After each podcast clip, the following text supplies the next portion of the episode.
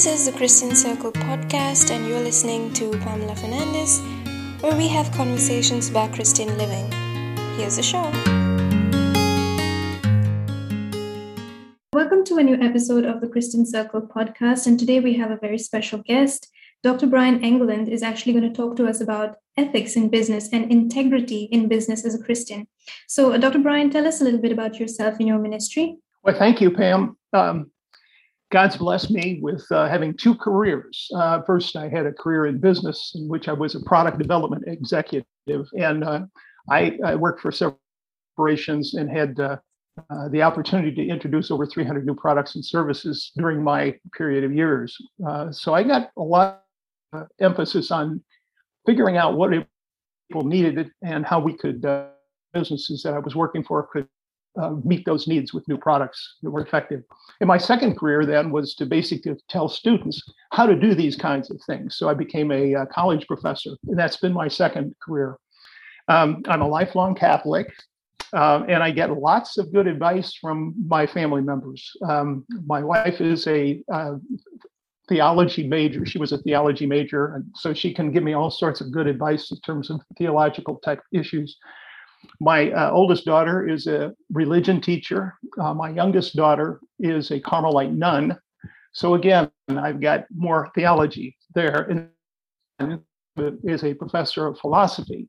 And so he kind of keeps me uh, appraised of philosophical kinds of issues. Um, my wife and I have traveled fairly extensively. Um, I've taught in Washington, D.C., in Grenoble, France, also in Rome, Italy, uh, we've traveled to 32 different countries, mostly to see Catholic uh, shrines and holy places. Mm-hmm. And, uh, and now, currently, I'm a professor emeritus at the Catholic University of America. And I keep busy by uh, giving some lectures, uh, doing some writing, um, uh, occasionally teaching a class. Um, and all of these things I, I'm really concerned about is how can we uh, integrate Catholic ideas, uh, Catholic values more effectively in the way that we conduct business. So I actually came across your your book Force for Good, which was listed on one of the 50 must-read books for Catholics currently, and uh, I was quite surprised that uh, you know I found a book on business because usually we don't find the, the Christian way of life incorporated into into work. It's it's just so separate. So when you wrote this book, um, the first thing that I would like to know is is it possible to really be successful and have this integrity, have these Christian values at the same time? I think it's a, a fair question. And I think it is one to be concerned about. Uh, after all, a lot of times when we think of uh, the path that uh, Christ uh, recommends we follow, it seems to be the antithesis of business. I mean, he was the one that threw the business, uh, the money changers out of the temple. Uh, so there's this sense that, oh, well, business has gone over the deep end. Uh, you can be a good Christian and be a good businessman at the same time. There's two sides to this thing that I'd like to develop. There's two goods in, in business. You can be good at what you do. Uh, that means you're really effective at it, uh, that uh, you're in demand uh, because you can market new products effectively. So you can be good at it. But then the other thing is that what you do is good for the world. In other words, it answers the need of how do you love one another in the marketplace. So there's those two goods that you try to achieve. Based upon my experience, I see that businesses can be good at two things.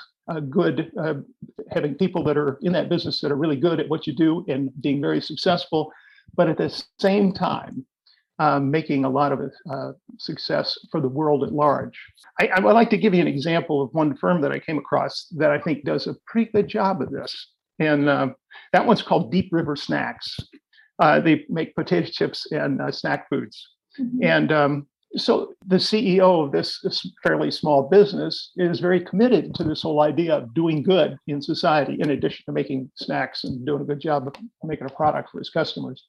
And so what he's done is he's pledged 10% of his profits to be devoted to uh, charitable organizations. What he did is he asked each of his employees to nominate a charitable organization. So everybody who has a favorite charitable organization brought it forward, and they arranged then to give, uh, you know, their, their, the money that they earn, the business earns, uh, you know, a portion of it to these uh, charitable organizations. So what this does is it helps the employee still really part of the, the business and, and they want the business to do well so that their charity will do well as well. The other thing that they did is that, of course, you design packages, and there's a lot of space on a package, you know, for labeling kinds of things and uh, the required information uh, that the uh, Food and Drug Administration requires about products. So there was some extra space on this. So in each package, they uh, put an advertisement for one of these charities that they're giving money to. Mm-hmm. So when I buy a, a, chips from Deep River Snacks, I'll see what particular charity they happen to be pushing on this particular package. And then I might be motivated to also donate to that uh, company as well, or that company, that, that organization, that, that charity.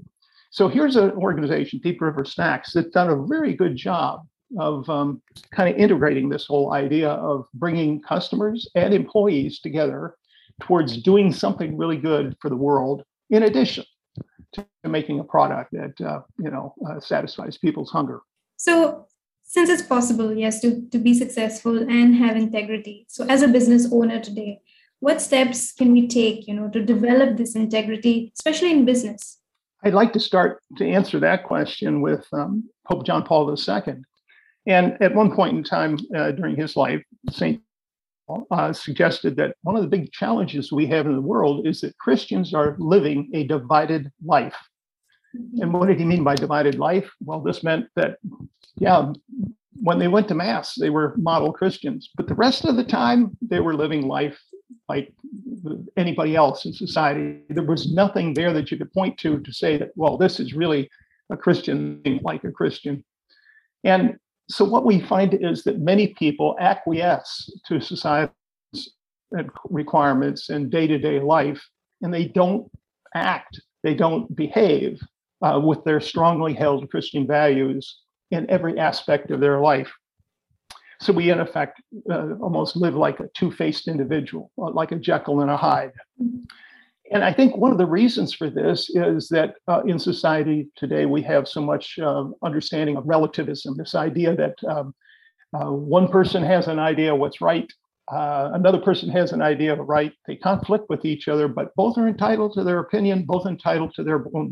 We're not going to ask one to discuss with the other to try to get this reason in effect, we all kind of withdraw into a little bit of a cocoon and we don't engage with other people who have different ideas. And what this does, as um, Pope Benedict describes, is this is the dictatorship of relativism, the dictatorship of relativism, because it dictates then that we don't discuss and we don't learn from each other. What we end up doing then in a uh, business environment is that we end up when we see something that's not going quite right, we shut up. We engage in what they ethical muteness. We don't want to step out of the out of the norm, so to speak, uh, and point out, oh, wait a minute, we're doing something that's going wrong here, or isn't there a better way to do this?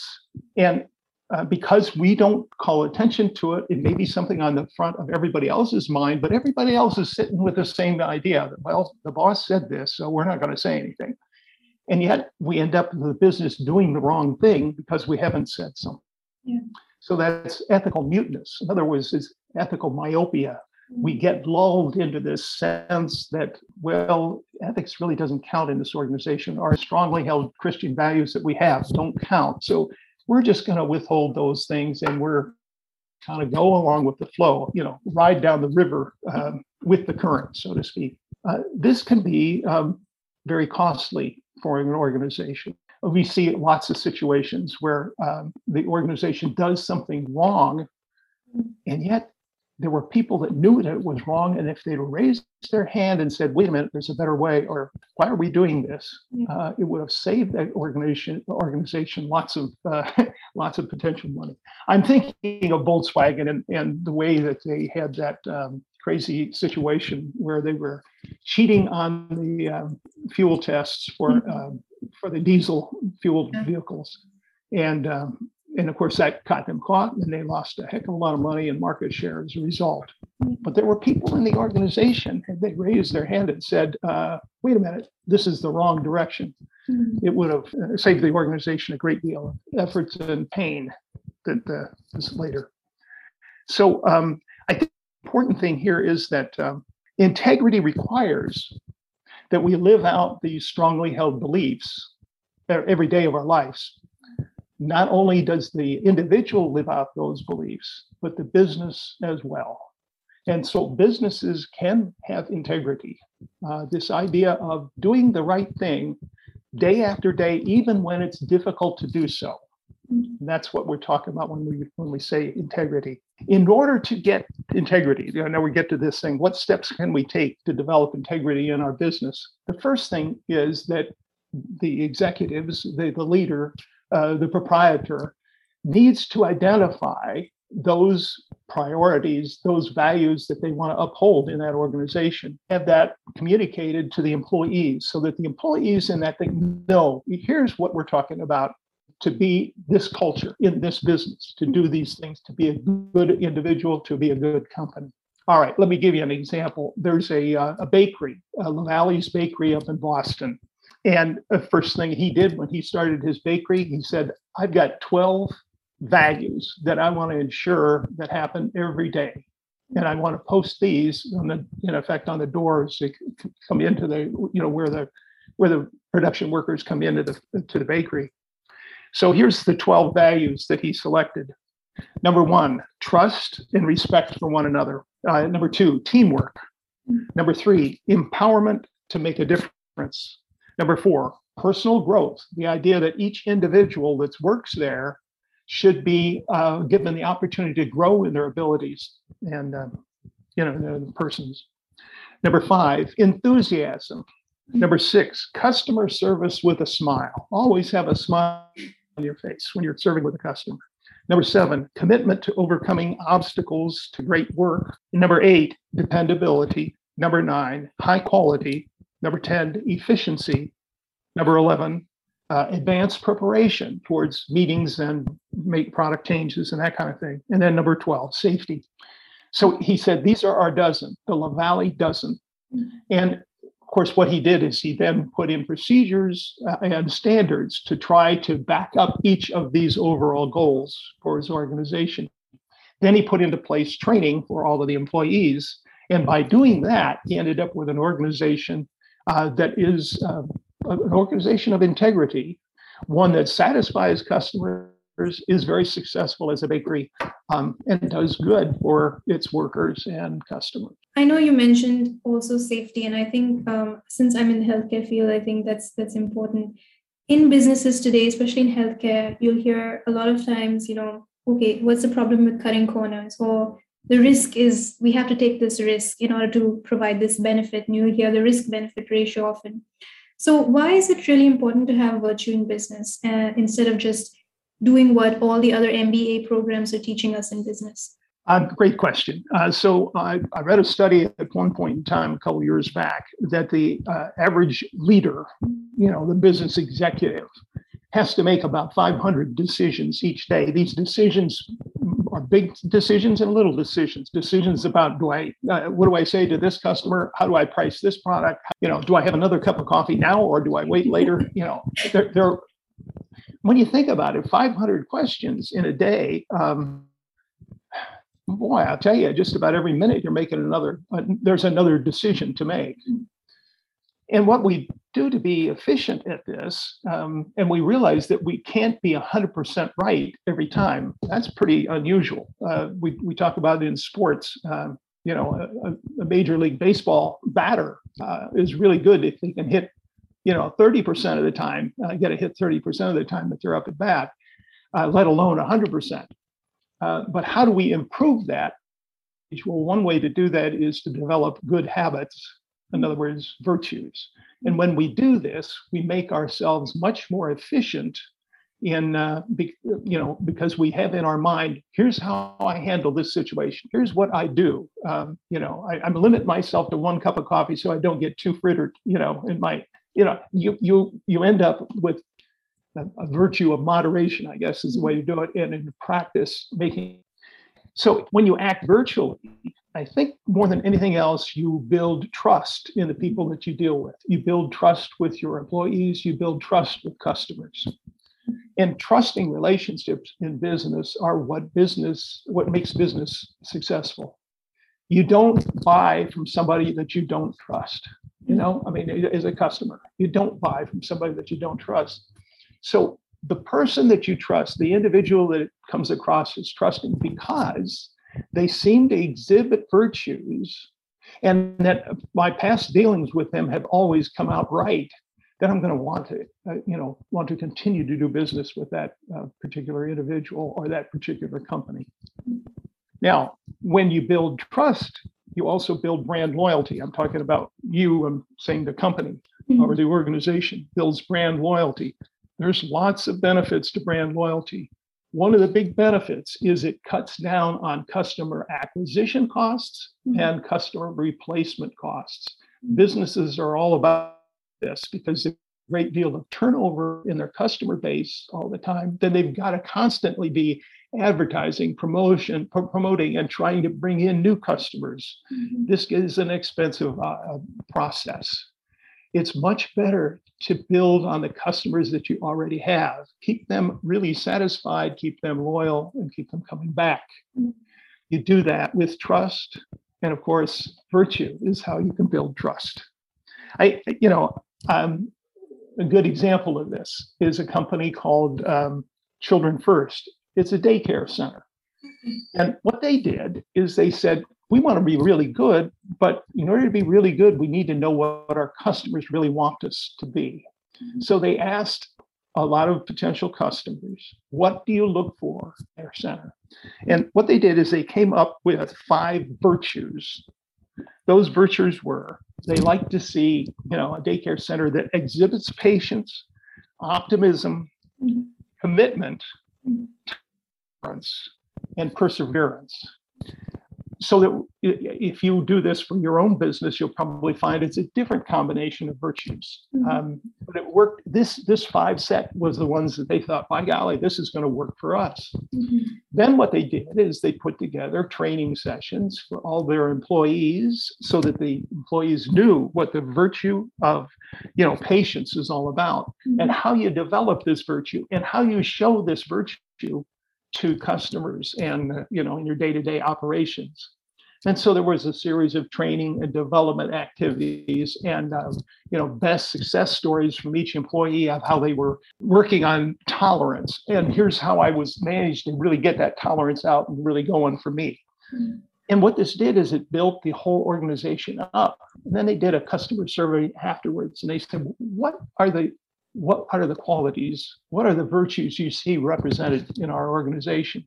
And by golly, the research showed that those same five virtues were the things that customers were seeing. So they were successful mm-hmm. in building virtue into their company.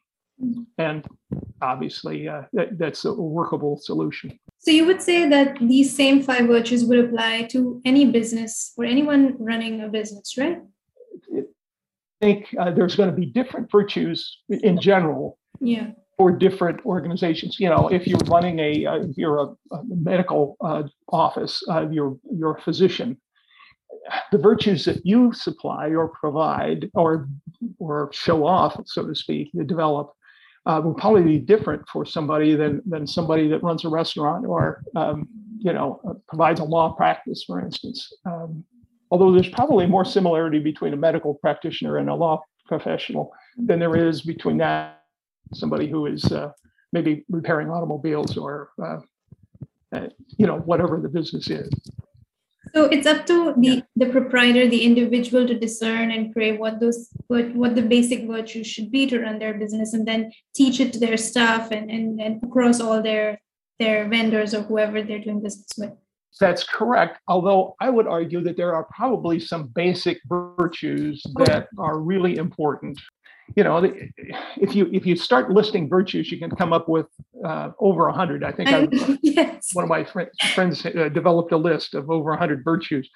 Uh, I mean, the ancient Greeks, you know, they had uh, the cardinal virtues, the virtues of, um, you know, prudence, justice, um, moderation, and courage. Mm-hmm. And then, of course, St. Thomas uh, Aquinas, um, he developed the, or he asked for the theological virtues, faith, hope, and charity, or love.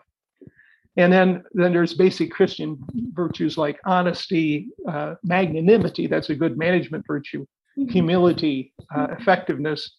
So I, all of those are really important virtues. But if you were going to put me out on a limb and require me to name three that maybe you want to start with, I would say um, the first one from the theological virtues that charity, that love, loving like Christ loved us, number one. Number two, I'd pick from um, the uh, cardinal virtues justice and prudence. So I would say love, justice, and prudence. Why love? you know, love is a is a is a goofy term. It has so many different meanings. Mm-hmm. Um, but the way Christ meant it when he said, uh, "You know, I give you love one another as I love you," he was doing that with the uh, passion in mind. In other words, he was laying down his life for his uh, his friends, and he was asking each one of us to do the same thing. It's a sacrificial love. We sacrifice our what we have uh, our, our, treasures, our time, our talents, we sacrifice those to help somebody else. This is what love is all about. You need to love your customers if you're going to run a business. If you hate your customers, you won't be successful no matter what you do in terms of technology, uh, you know, quality of equipment and everything else. You get that love has to come through because individuals um, just aren't going to deal with somebody that hates them. I mean, you know, it's that kind of thing. Yeah. Now, in order to love one another, um, the church has put together this idea of Catholic social teaching. So they define four different requirements to love. One is human dignity, this whole idea that everyone is important. Mm-hmm. People are much more important than things. Yeah. The second is solidarity the idea that to love one another is we need to look out for people when they need help and lend them a helping hand. Mm-hmm. The third is subsidiarity, this idea that each individual is so important. They have a free will and they have the ability to decide for themselves, and we should not foist our understanding and force them to make a particular decision in our favor or, or what we think should happen. They have the um, freedom and they should have that um, personal responsibility to um, you know make their own decisions on what they want and what they need. Um, okay, and then the fourth one is common good, and the common good is this whole idea that we need to be thinking about helping society uplift, uh, get uplifted, and grow and flourish. Mm-hmm. So those are the four characteristics that really define this idea of Christian love. Um, our business needs to have those things going in their direction if they're going to be effective. Second, of course, is uh, justice. And of course, as we know, without uh, justice, there can be no peace. Um, you know, I've always thought that um, if we don't have peace in our um, workforce, we're going to have an awfully difficult time to get anything done. Yeah. Um, you know, and so um, justice is really important in these things. Looking out for justice, the just thing to do, the fair thing to do, the right thing to do. And then third, prudence. This whole idea if you're going to be a baker, you better know the baking business and what it takes to make a good product. You know, and, that's that prudence is this practical wisdom. Mm-hmm. How to do, deal um, deal with people effectively. What what motivates people? How does all of this work, work in order to make a business that functions effectively, uh, so that it comes back tomorrow and there's still customers and there's still uh, work to be done, so it can continue on love, justice, prudence are three uh, three requirements. If you like another example, I think this is a beautiful example, and it's a common example. It's a company called um, Rosa's Fresh Pizza, and it was a young man, uh, age 25, Mason Wartman, who started this business. All he wanted to do was sell individual slices of pizza, and he built this thing. Uh, built started a, a restaurant in uh, a fairly rough section of Philadelphia, and unfortunately, he opens his doors, and what's he see? Uh, some uh, homeless people, some people who are down and out, uh, people who are hungry, and they're coming asking for a free handout. Mm-hmm. In fact, it's kind of clogging up the restaurant. All of these people asking for free, um, and you know he doesn't have room for paying customers to come in. What the heck does he do? Mm-hmm. I think the common uh, response to this is, oh, we can't have this riffraff in here. We'll call the police, get them to escort all these people out because it's disrupting the, the business operation. But that's not what he did. Mm-hmm. What he did is he came up with the idea of asking his paying customers mm-hmm. to pay a little bit more and buy a piece of pizza or you know a slice of pizza mm-hmm. for someone else in the uh, who who needed one, who was hungry but who could not. And the way he did this, basically, it was kind of a buy forward, a buy a piece forward or a, a slice forward uh, thing, and. Uh, he just started out with post-it notes and uh, the individual who paid the extra money to buy uh, the slice for someone who couldn't afford it could write out a little promotional message you know like god bless you um, here's a free slice on a post-it note and then they started hanging these post-it notes all over the walls of the restaurant well after a few weeks every nook and cranny of the walls of the restaurant are full of post-it notes and when people come in um, who can't afford it, they can run up grab a note mm-hmm. and uh, get a free slice of pizza. This became kind of a promotional thing for him. It became uh, the post-it note pizza place, uh, and I think he's now got two more locations, all built upon this same philosophy. Mm-hmm. And it was based upon this idea of, all right, how do we love these people who aren't even customers? Mm-hmm. How do we how do we uh, provide justice for people? You know, how do you make this all work? You know, the prudence kind of a thing. And, you know, what really made this work, he realized, is that a lot of people don't have the opportunity to exercise um, charity, Christian mm-hmm. charity. Mm. And here was an opportunity that, gee, you know, rather than uh, send some money to some place and somewhere else, yeah. I can help somebody locally yeah. that's having a hard time right now by buying them a slice of pizza you know, and uh, that's what made that that idea work. A lot of businesses can, uh, when they think about virtue, can think about ways like that mm-hmm. that they mm-hmm. can really add something special about their business, mm-hmm. and it's business that will help them grow and be successful. I would recommend that highly. And, and it's a good thing that you pointed out that example because I'm sure when he was making those decisions, they would have been very hard decisions to make, right? Very difficult decisions especially when during the initial period when when he had all these people coming in. That's for sure. What right. What do you do? You know? Yeah. I, I, need to sell here. I, I, it doesn't help to have people that can't afford to buy my my slides you know?